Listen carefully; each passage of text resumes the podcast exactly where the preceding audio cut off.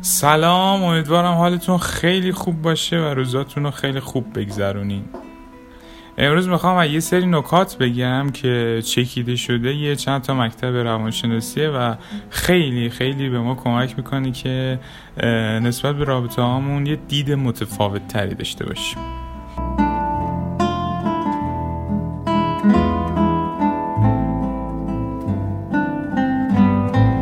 اولین نکته این که خیلی از رابطه های امروز ما تکراری هن.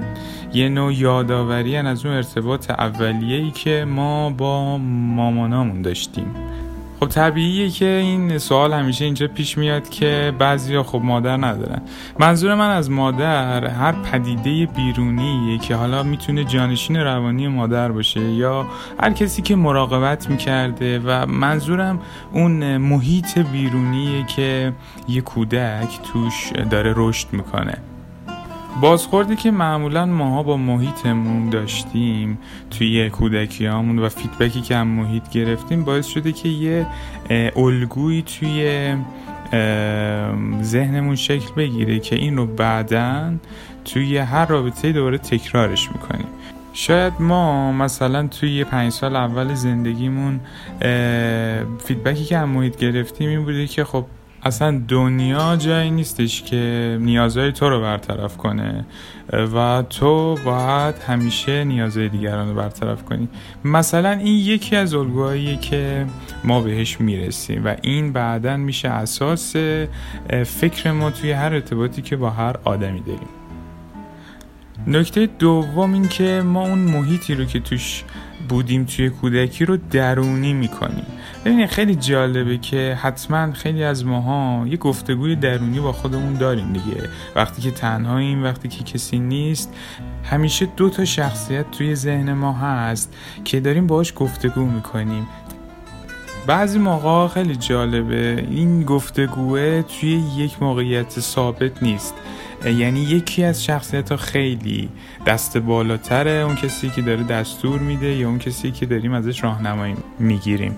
اگه بخوام ساده بگم این شخصیت دقیقا همون پدر و مادر ما که توی ذهن ما درونیشون کردیم.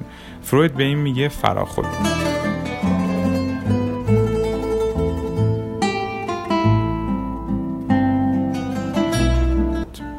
خیلی از جملاتی که ما توی ذهنمون نسبت به خودمون میگیم وقتی که روانشناسا بررسی کردن دیدن خیلی شبیه به اون جملاتی که مادر و پدرمون توی کودکی به ما گفتن و خب طبیعیه که نقششون واقعا بی تاثیر نیست. این عقایدی که ما همراه خودمون داریم و از پدر و مادر رو توی کودکیمون نشد گرفته توی زندگی فردیمون خیلی کاری نداره. خیلی بازیمون نمیده. ولی جالبش اینجاست که توی رابطه ها مشخص میشه.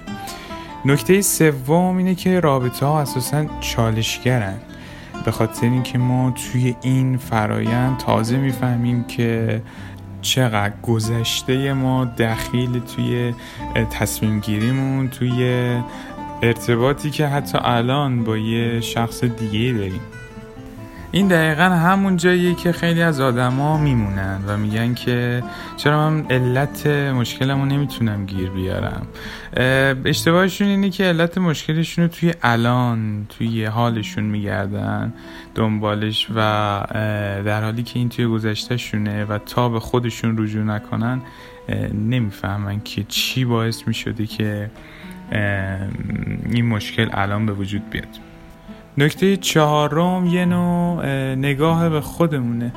چیزی که باعث میشه خیلی هم مشکلاتمون رو بفهمیم که دقیقا از کجا میاد. جالبی که بدونید اصلا اساس علم روانشناسی به خاطر این بودش که آدما به که به دیگران نگاه کنن به خودشون نگاه کنن و خیلی از موقع ها این کار آمده برای ما.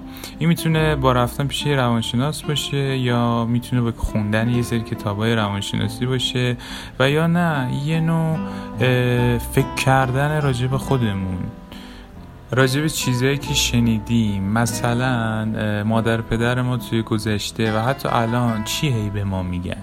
ما چی یاد گرفتیم از دبستانمون از محیط کودکیمون دیگه؟ این اینو خیلی پیشنهاد می‌کنم یه مروری بکنین چون خیلی چیزها رو متوجه میشین راجع به خودتون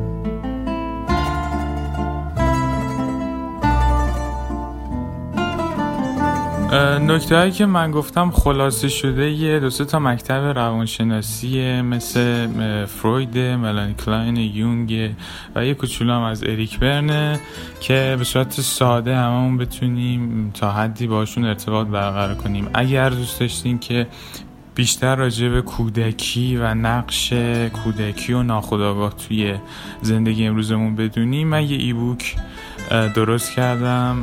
می‌تونین به اون مراجعه کنین به اسم فرمانده پنهان ذهن. دمتون گرم. سرتون سلامت.